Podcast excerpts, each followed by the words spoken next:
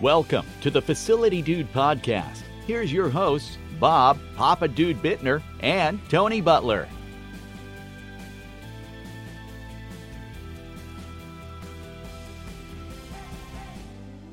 Welcome everyone to the Facility Dude Podcast. Um, I'm here this morning, and as you can tell, I am not Bob or Tony. My name is Grace Tester. I work in client engagement here at Facility Dude. Um, and I'm joined by Mary Beth Ormiston. How are you this morning, Mary Beth? I'm great. Awesome. Um, well, the boys are out this week, um, so we are taking over the studio this morning. Um, so I'm here with Mary Beth, and Mary Beth has talked with us before about risk management and, and her experience with that, and we're going to kind of talk a little bit about that today. Um, but Mary Beth, why don't you tell us a little bit about yourself before we get started? Well, thank you. I've had the opportunity to work for the Y M C A for about thirty-five years. Great opportunity. Had um, the opportunity to work in a variety of size Ys, which I think is interesting, from the very small Y that was challenged to a larger metropolitan Y to the mid-size Y. That kind of experience has broadened my uh, viewpoint, has allowed me to see Ys inside out, um, from the very the very smallest to the very largest, which has given me a great um, experience base. After that, I took that experience and went to work with the Redwoods Group, which is uh, a niche insurance company, and I was director of risk management there for nine years and had the opportunity to guide a group of very talented risk consultants as they worked in WISE across the country, where we could take the risk management that we had learned from Y M C As and be able to work with WISE so that they could become better at what they do. And as we've talked about before, if we can manage and control our risk, we have a better opportunity to make sure that our operations are safe, no matter what we're talking about, whether that be hospital, municipalities, WISE, or whatever. And any time that we can keep our participants, members, our constituents safe, that's our mission. Oh, that's awesome. That's awesome. So you really understand in all of your years working in, in not just with the WISE, but you understand the the issues that come up with your facility managers and what they're dealing with on the day-to-day. Absolutely, because I sat behind the desk and, and had to work directly and knew the challenges that, that we have. And challenges in organizations and WISE, you know, deal from um, not having enough people to help us, not having enough money, not having the technical knowledge, not having the training. And in today's world, uh, part of what we want to do here at Facility Dude, obviously, is help those entities so that they can be better prepared to work in their facilities, to manage their people, and as we've been talking about this year, and hopefully guide them in how they can save some money. Absolutely, absolutely. Okay, awesome. Well, what we're going to do today is Um, we really wanted to spend a few minutes talking about, because of all of your knowledge that you have on this, the ways that facility managers plan ahead to save for the year. So we're past all of the budget stuff, and we're past all of the stuff, for the most part, of people getting that plan in place. Um, but throughout the year, you kind of have to be on your toes, and things happen, and so being prepared for that and planning ahead for that. Um, so what would you say are some of the biggest ways that facility managers deal with um, planning out for budget-wise or just for the year? Well, you've you've hit on it right off the bat. Uh, budgets are done, and even though we may have had some hiccups here at the first part or the first quarter of the year, most of the country or part of the country that's east of the Mississippi has had to deal with snow, ice, rain. That doesn't mean the other parts of the country as we go forward aren't going to have something that they deal with. And so the point of the matter is that we have to plan. So as we look at each Each month going forward, we should have a plan as a facility manager as to what it is that we need to get done. Now, even though we are in February, almost in March, we should be looking forward towards spring and summer. Now, that means a couple of things that we need to have done. You know, is our equipment ready? And that could be standing equipment, seasonal equipment that we don't normally use. Um, are, do we have a plan to make sure that it's inspected if it needs to be inspected? Is it ready to go? Um, are we set? Do we have, in taking the next step, do we even have the right personnel that are trained to use any of the equipment that we're going to need as the weather changes? As we look at that, we also know that, just like we've had to do in this winter, if we've looked at salt and sand and all that, we need to not wait to the last minute and send somebody out to the local hardware store, sure, yeah, that we have to buy something that's going to help us um, in the short term. We need to think about long term. What's our long-term buying? Because we know in all of our institutions we have to we we have to present a plan. And if, in fact, we're going out, you know, at the last minute to buy a belt, or we're going out to buy this or buy that, number one, we're going to pay more. But number two, that takes time and energy away from what we're supposed to be doing. That puts us behind our project list, and it also costs us more. So buying in bulk, knowing when we need to have that product, knowing what our inventories are, having control of our inventories, because the other piece is we don't want to have inventories that are so huge that maybe whatever we're buying goes out of date. So we have to have a really good understanding over the twelve-month period that we're looking at, or sixteen months in some cases, as to what are those products that we need, how can we get the best price for them, do we have storage? Mm-hmm. That's also, you know, a huge factor. And are we are we able to um, manage what it is that, that we're purchasing? Sure. So we need to we need to take that into into account as we move forward. Absolutely, absolutely. Okay, great. So you've talked a little bit about, you know, the inclement weather and then that changing of seasons and what you need to be do to be prepared for that from that facility manager standpoint.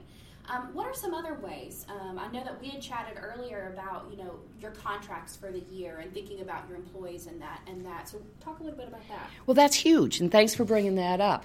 Uh, one of the things we need to remember as we start to head into a new season, and again, remembering different parts of the country have different seasons, which allow for different contractors. But we need to make sure that our contracts are fresh, that we've reviewed the language in them, that we're protected by the language in them.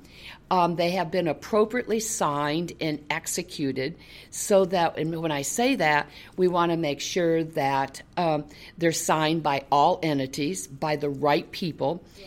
Um, they have the right verbiage in it that, that um, is appropriate for, for both entities. And then we need to be ready to execute them. And what I mean by that is that we have to have our contractors in place ready to go. Yeah. And in doing so, we need, if that's seasonal hiring, um, that needs to begin. Now, that in itself um, can be huge or it can be small. We may be hiring people that we uh, have hire every year. We may just be switching what I call hats. Yeah. We may be going from snow removal to some type of, of lawn, yeah, or something like that, you know. But at the same time, we need to make sure that they are properly hired. Mm-hmm. We need to make sure that we have fulfilled all of our obligations um, to hire them effectively. It needs to be done in an efficient manner, so we're not doing things at the last minute. One of the things I always said, you know, let's make sure we're just not putting on payroll a warm body. Yeah, exactly. Yep. And even though sometimes, you know, things things happen, we want to be prepared, because then we are paying a fair wage. We're not having to pay more than what we need to. We know who we're hiring. We've been able to train them. And that's the other piece I really I really want to just spend a minute here, Grace, to talk about, and that's training. So many times we assume people know how to do a job, and that's not necessarily true, because we have more technology. Um, our equipment is is different than what it was once upon a time. Mm-hmm. And so we need to make sure that we're just not telling somebody, go out and get on that tractor. Sure. We, we need to be with them. We need to train them. We need to show them how to be efficient. Again, if we talk about how do we save dollars um, this year, And and one of the ways of doing it is doing it right the first time, not having to come back and do things over by somebody that um, um, maybe is more skilled just because we didn't train them train them properly. And we also want to make sure that we provide them with the right personal tools, meaning do we give them uniforms, do we provide them helmets, do we provide earbuds? We need to make sure that they have the equipment also that keeps them safe. Sure. Because one of the costs that we have out there is if somebody is hurt, or someone, um, you know, doesn't have the right equipment on and gets bitten, or, you know, it could be a, a variety of different things in, in industry or um, institutions. We need to provide them with the right tools, the right clothes, so that they can be successful. If they're not successful, it's going to cost us money in the long run. Right, and that's going to end up being more than it would have been in oh, the very yeah. first place. Oh, absolutely, mm-hmm. absolutely. Yeah. So all this goes to looking ahead. Uh, people will say to me, well, you know, this breaks down, I have to go do this. And, you know, I get all of that. But if we if we have a plan and we are true to our plan, we communicate our plan, and we try to work through it.